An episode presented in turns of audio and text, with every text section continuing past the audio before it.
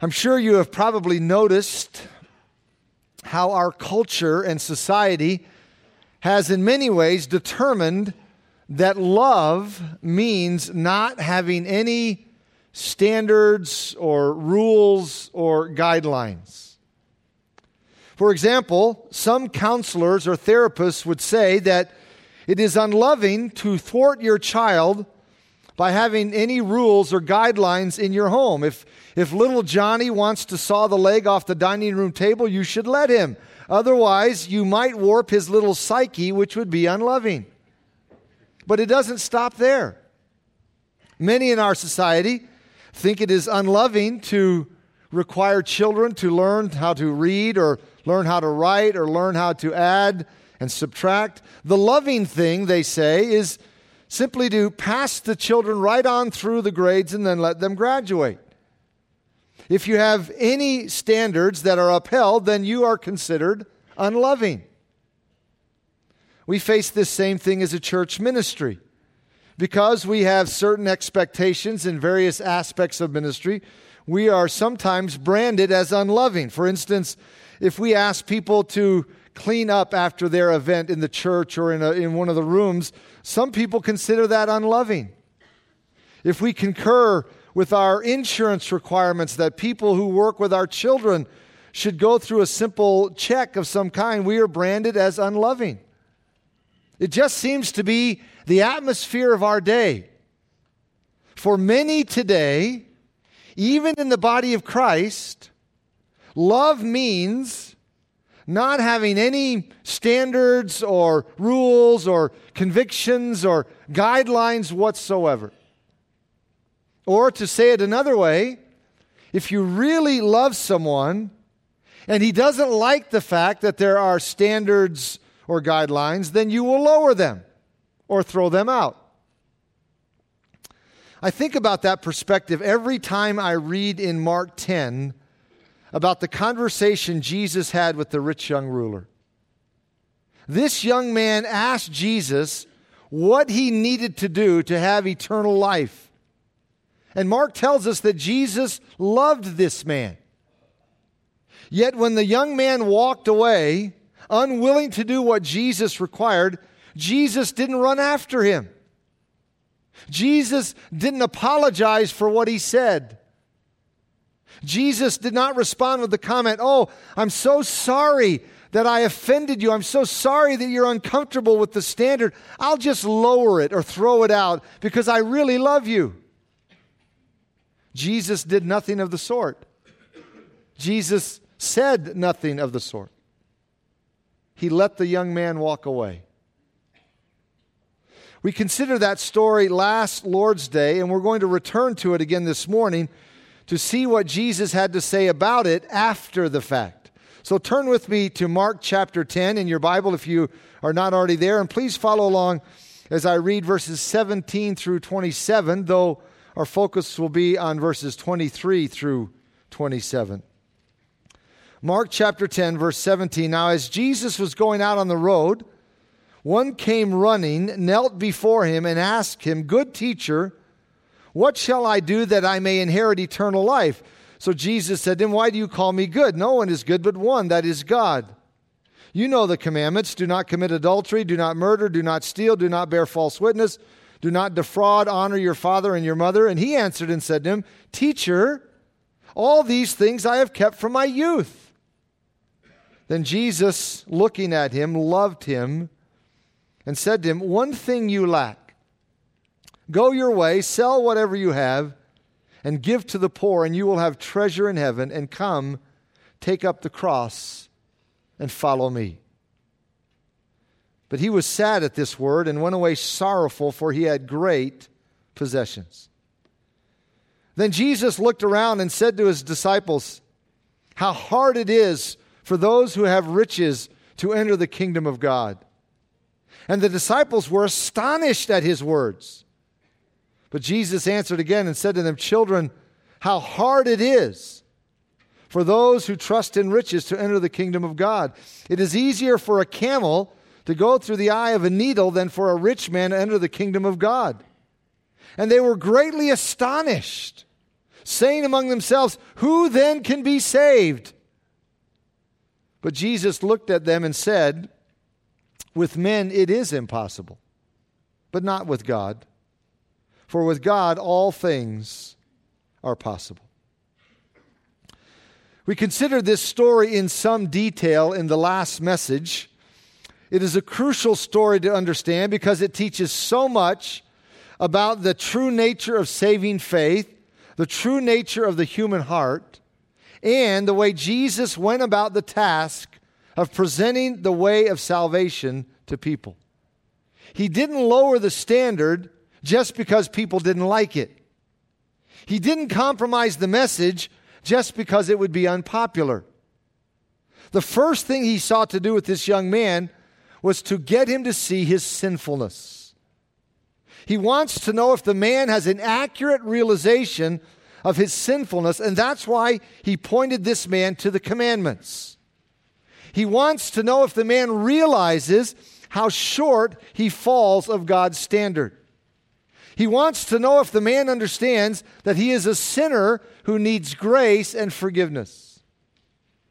He wants to know if this man is humble and broken before God because of his sin. The way the man eventually responded answered all of those questions. Verse 19, Jesus said, You know the commandments. Do not commit adultery, do not murder, do not steal, do not bear false witness, do not defraud, honor your father and your mother. You see, Jesus is trying to get this man to see his sin, but he didn't get through. Because in verse 20, he answered and said to him, Teacher, all these things I have kept from my youth.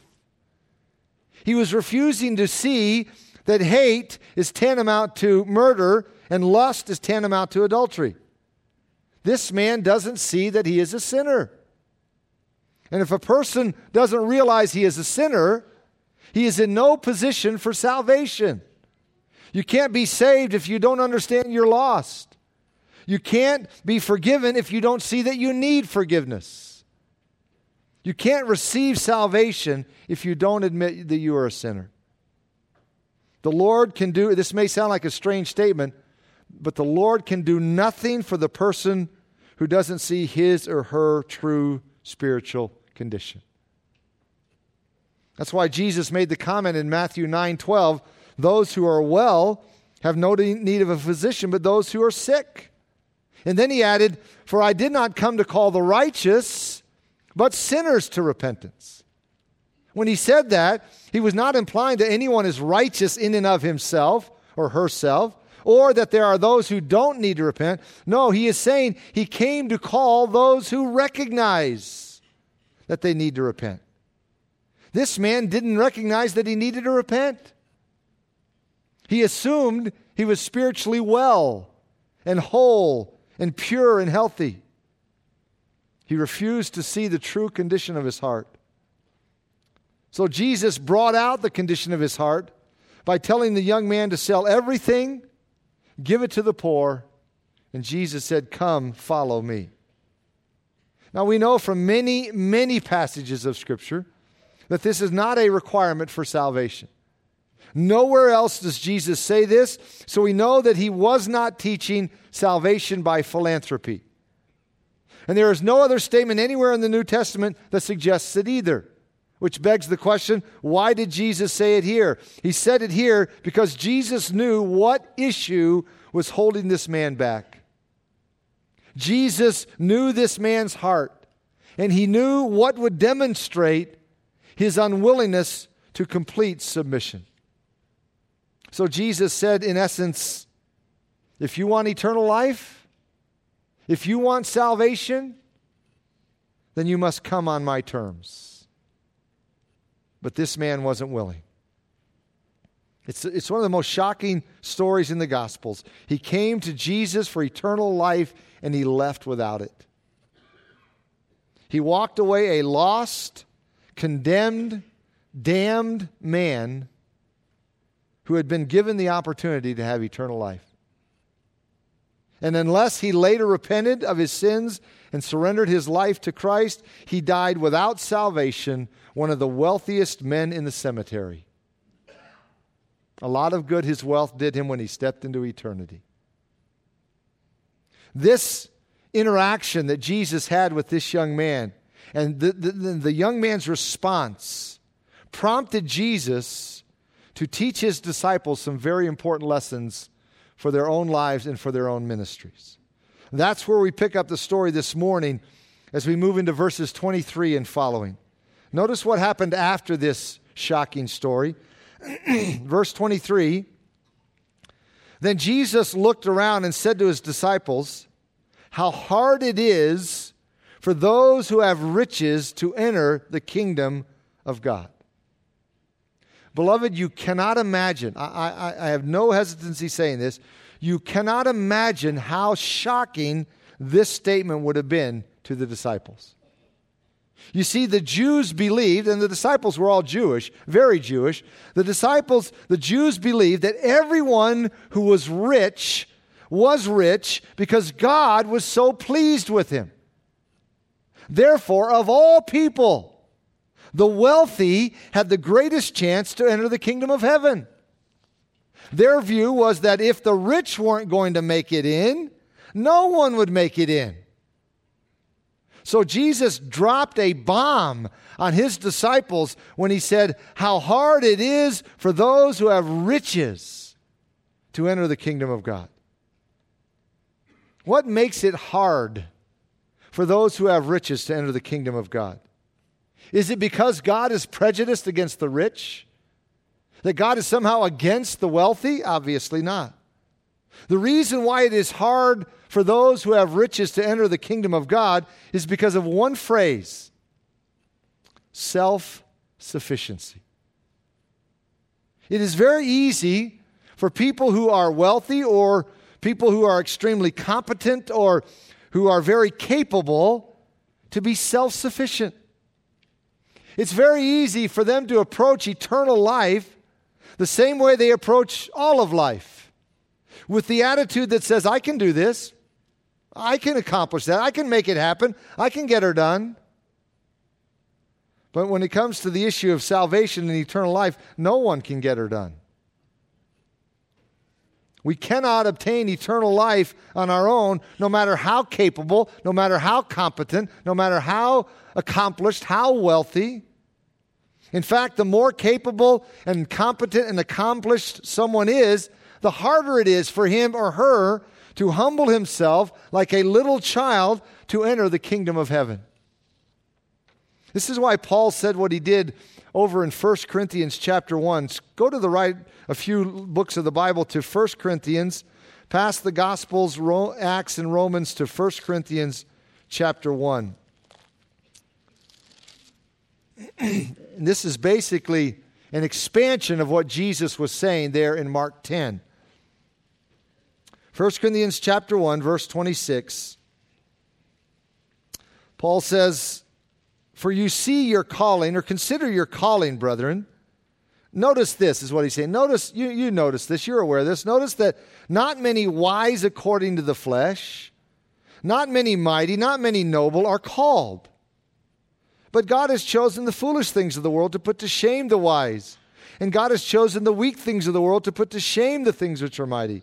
And the base things of the world and the things which are despised, God has chosen, and the things which are not, to bring to nothing the things that are, so that no flesh should glory in his presence.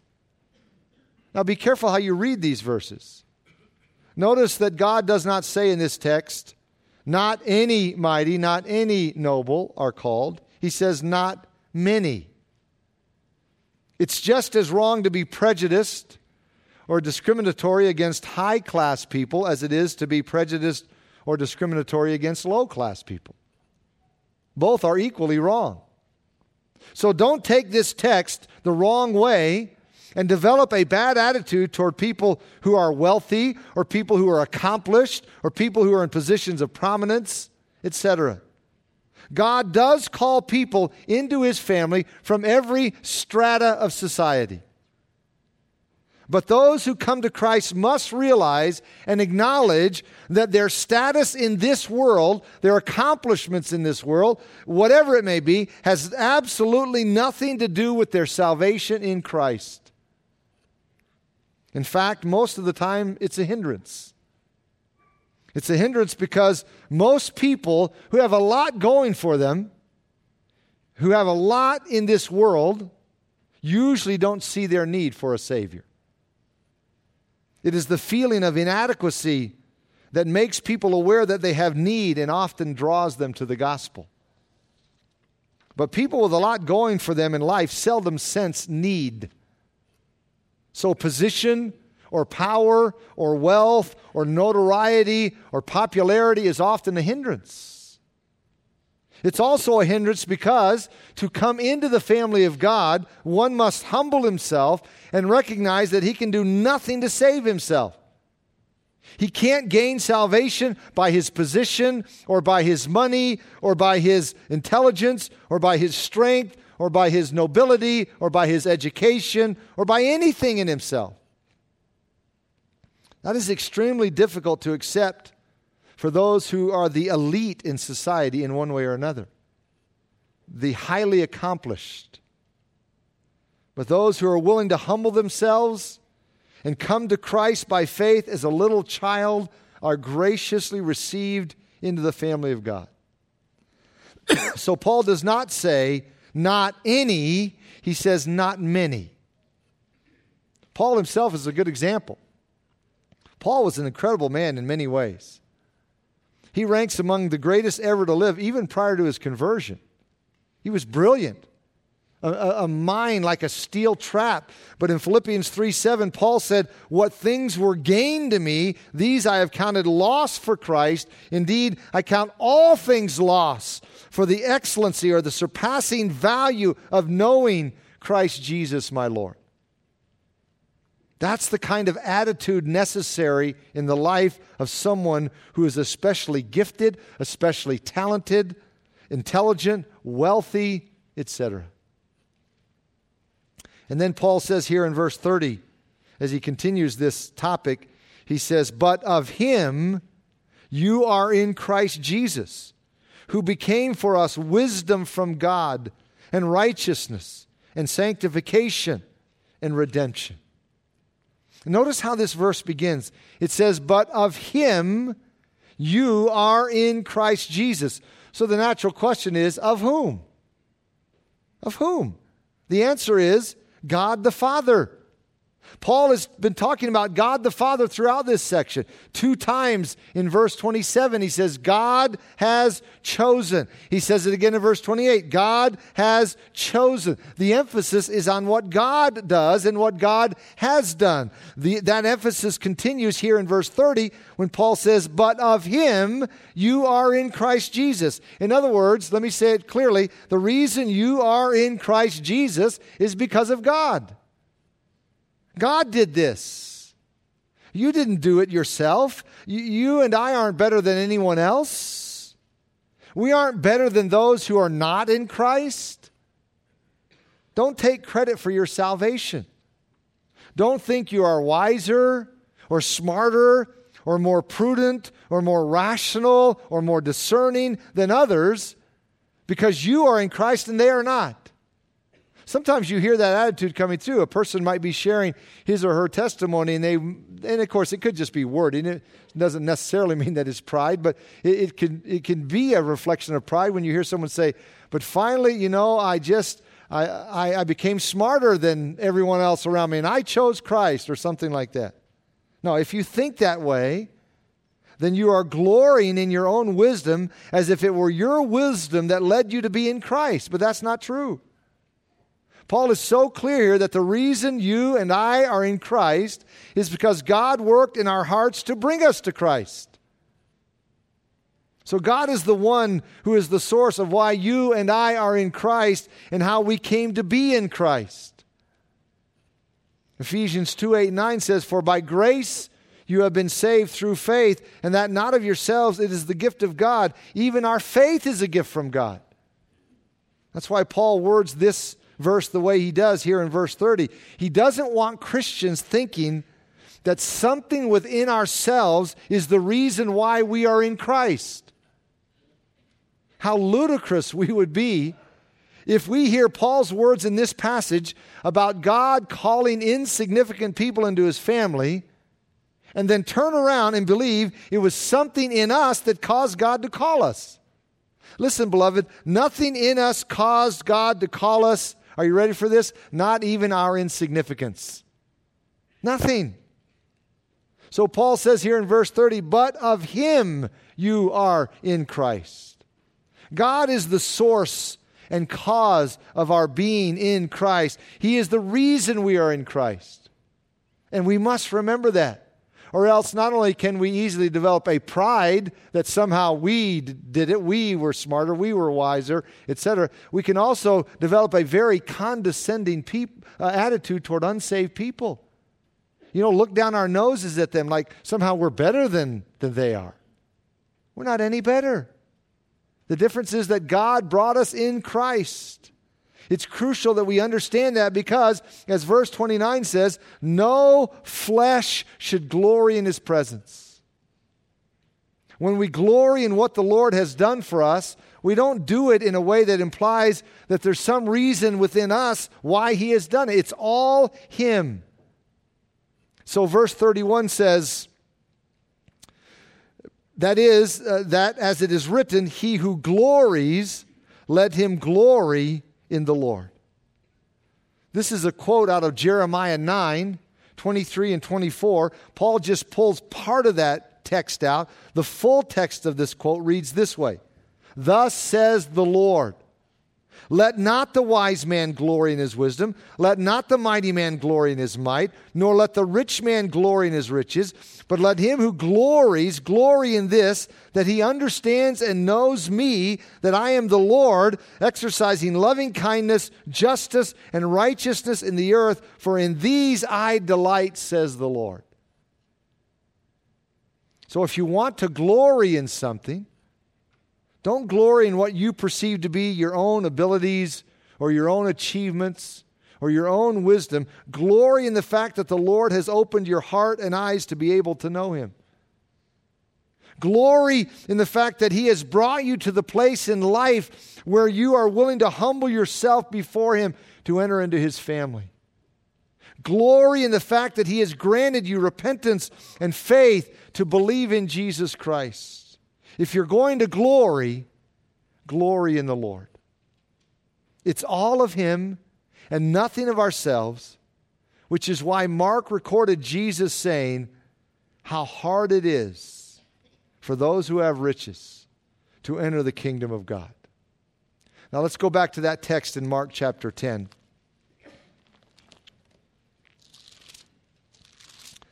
Because the Jewish people believed that riches were an automatic sign of God's favor, the disciples were stunned at what Jesus said in verse 23. When he, when he said how hard it is for those who have riches to enter the kingdom of God, that simply did not compute with them. And you see in verse 24 the reaction. And the disciples were astonished at his words. That's a strong term there. Read that with, with strength. They were, use whatever contemporary expression you want to use, they were blown away. They, they, couldn't, they couldn't accept this. They couldn't believe it. They were astonished at his words. But Jesus answered again and said to them, Children, how hard it is for those who trust in riches to enter the kingdom of God. Now understand that Jesus wasn't merely saying that it's hard, he was actually saying it's impossible as we'll see in the next verse. Salvation is impossible for anyone and everyone on his own. That's the point to which Jesus wanted to bring his men in their understanding. He wanted them to get this.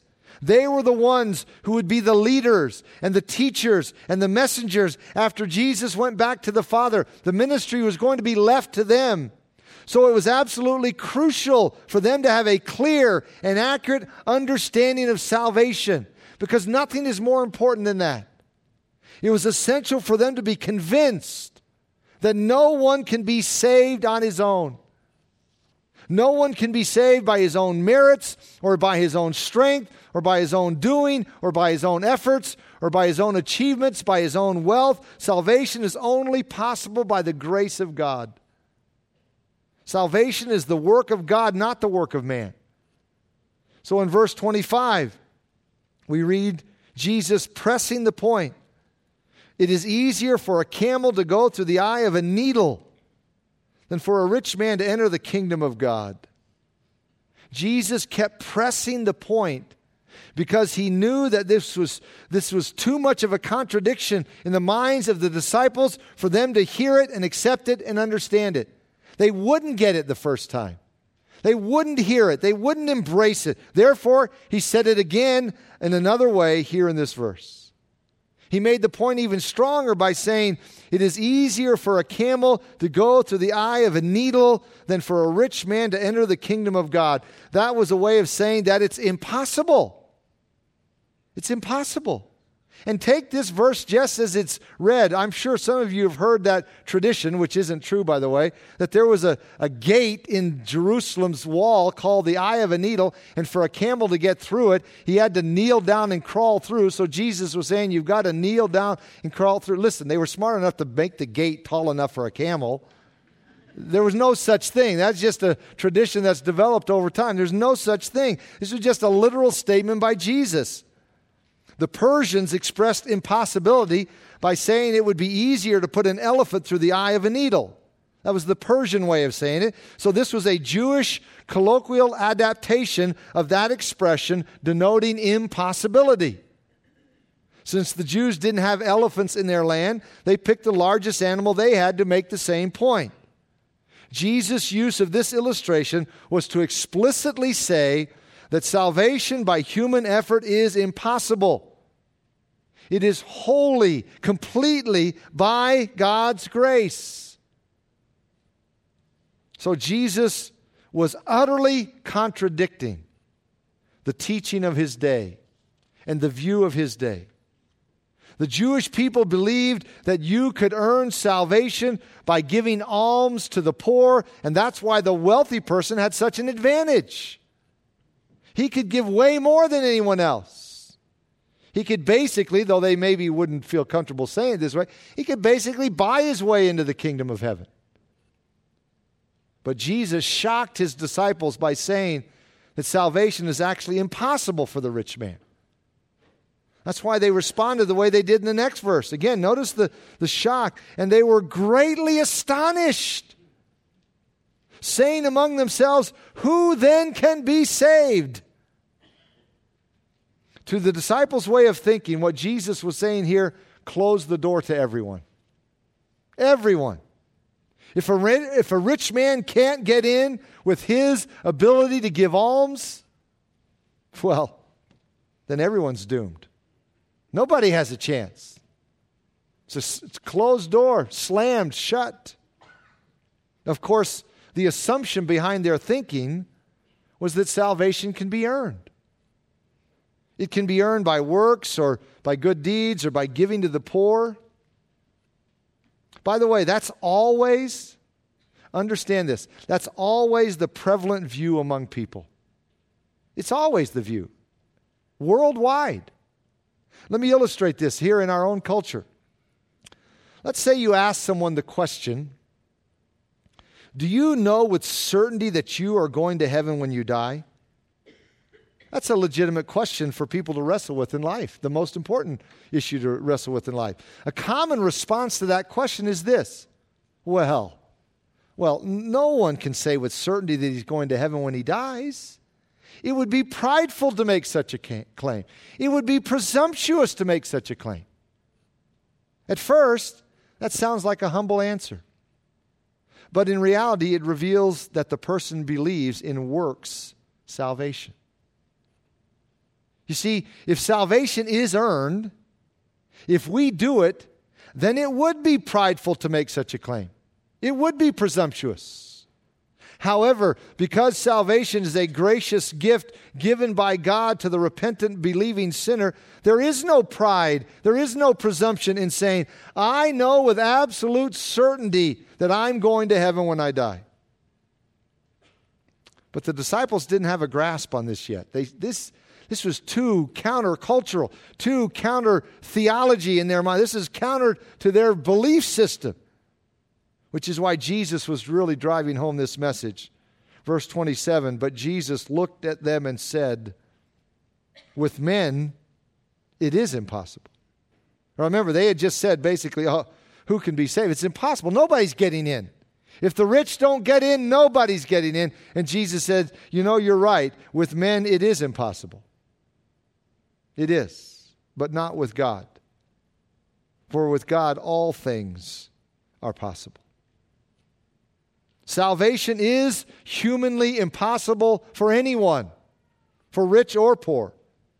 There is a sense in which it's more difficult for those who are very competent because they tend to rely on themselves and they tend to be unwilling to humble themselves. But salvation is impossible for anyone apart from the work of God in a person's heart. All of us, regardless of our status in life, all of us tend to minimize our sin and not see it as terrible as it really is. We don't naturally see the true condition of our hearts. So, apart from God's work in our hearts, salvation is impossible for all of us. That's what Jesus wanted his men to grasp. That's what Jesus wanted his disciples to get a hold of because how could they possibly proclaim the message of salvation if they didn't have it clear in their own minds? If they didn't really get it, then they wouldn't be very good messengers. How could they accurately represent the Lord Jesus and his salvation if they weren't completely convinced that there is no other way for men and women to be saved apart from the sovereign grace of God? Listen, if you don't really believe that, then you end up obscuring the message or soft pedaling the message. What I mean is, if you aren't completely convinced in your heart and mind and soul that men and women cannot save themselves, then you won't take a strong enough stand on the total depravity of mankind and the worthlessness of religious works. This is why the world of religion and the world of Christianity is in such a mess today. This is it. This is at the heart of it. This is at the root. People refuse to believe what Jesus said in the Gospels, and they refuse to believe what the apostles said in the rest of the New Testament. Namely, that we are sinners by birth, by nature, by choice, and by practice. Therefore, we deserve damnation. We deserve judgment. We deserve condemnation. And there is nothing we can do about our predicament on our own. We can't make up for our sinfulness by trying to be nice, by going to church, by putting money in the offering plate, uh, by being a religious person. But this is what most people in our world believe. Mark it. There's no doubt about it. This is what most people in our world believe. They believe that their sin against God isn't that bad.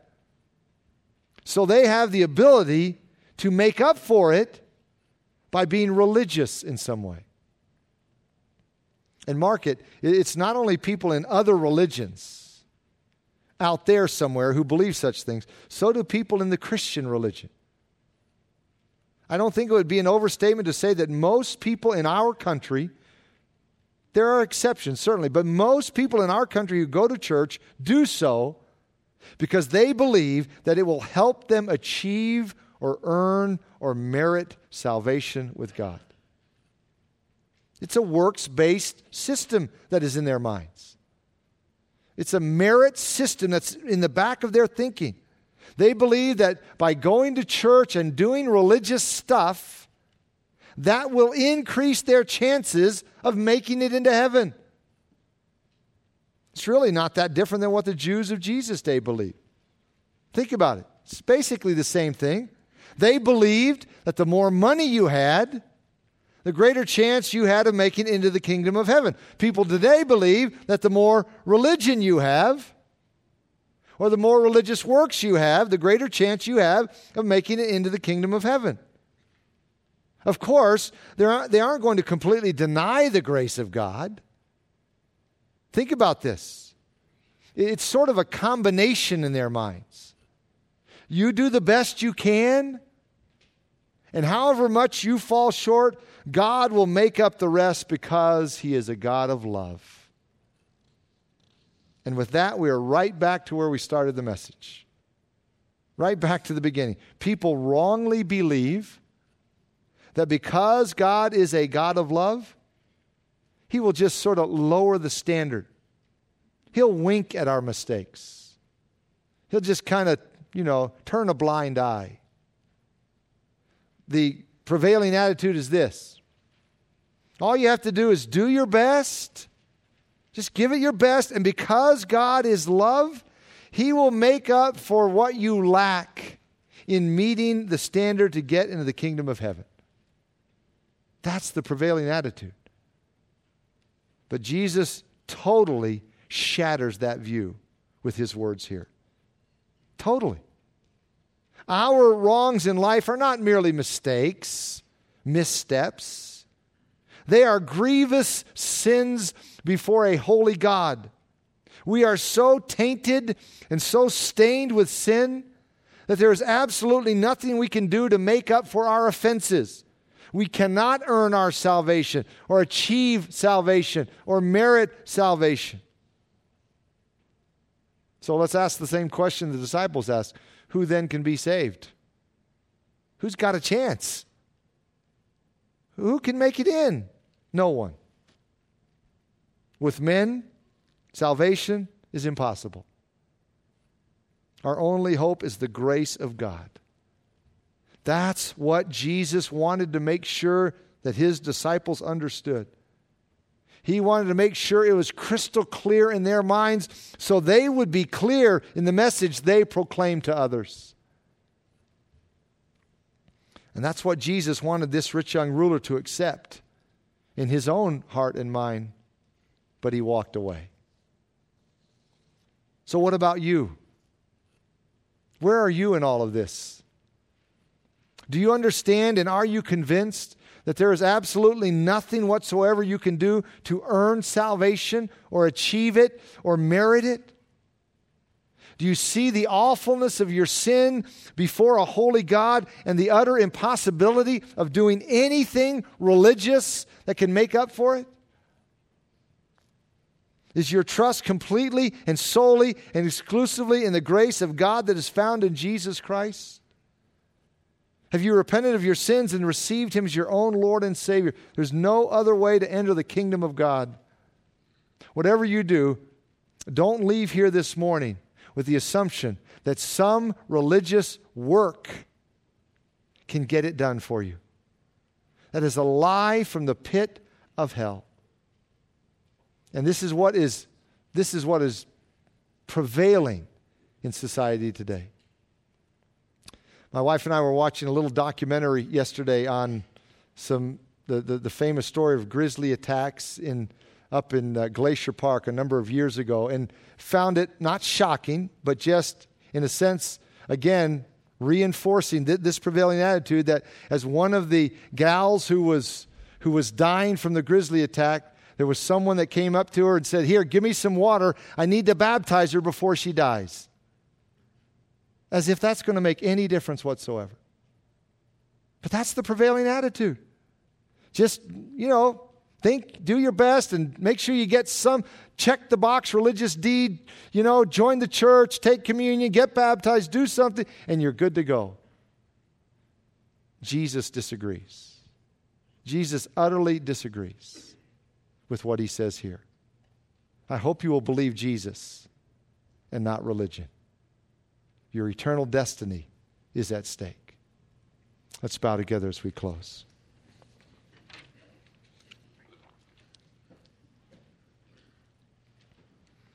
As you bow your head and close your eyes this morning, contemplating what you have heard Jesus say to his disciples. It's one thing to think about the prevailing attitude out there and what religion is, but really what you need to just center in on is where do you stand?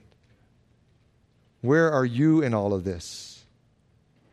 Are you convinced that there's nothing whatsoever you can do to earn salvation and achieve salvation or merit salvation?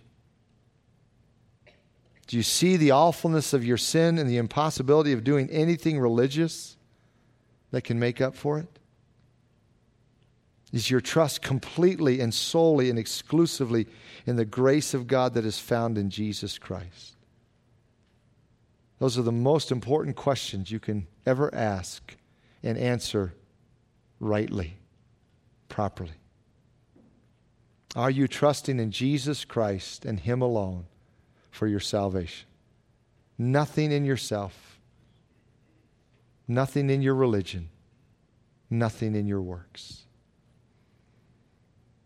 Father, we confess because of the pridefulness of our human hearts that we want to contribute to our salvation. We want to think it's something in us or something we can do and yet we hear so clearly what Jesus is saying in this passage that it is, it is completely impossible. It, it is impossible with men, but not with you. So may we abandon any, any self trust, any religious trust, and look solely to the Lord Jesus Christ, completely and wholly to the Lord Jesus Christ. Father, I pray that you would strip from us any, any idea, thought of human accomplishment, human achievement, human merit. Even as, as your children, as believers, it's easy for us to be fuzzy on this and not think clearly, even after you've brought us to faith in Christ. So give us clarity so that our, our, our message to the lost is clear and accurate, and so that our appreciation for our salvation is true and full and rich as it ought to be. And Father, in closing, we want to pray for anyone hearing these words, and surely, surely there are some who have believed the lie that they, that they can do something about their salvation. That they just need to do their best and then because you're a God of love, you'll just overlook the rest and wink at it and turn a blind eye and not make it a big deal. Father, may Jesus' words here shatter that lie from hell they've embraced so that they would turn from self, turn from religion to the Lord Jesus Christ, in whose name we pray. Amen.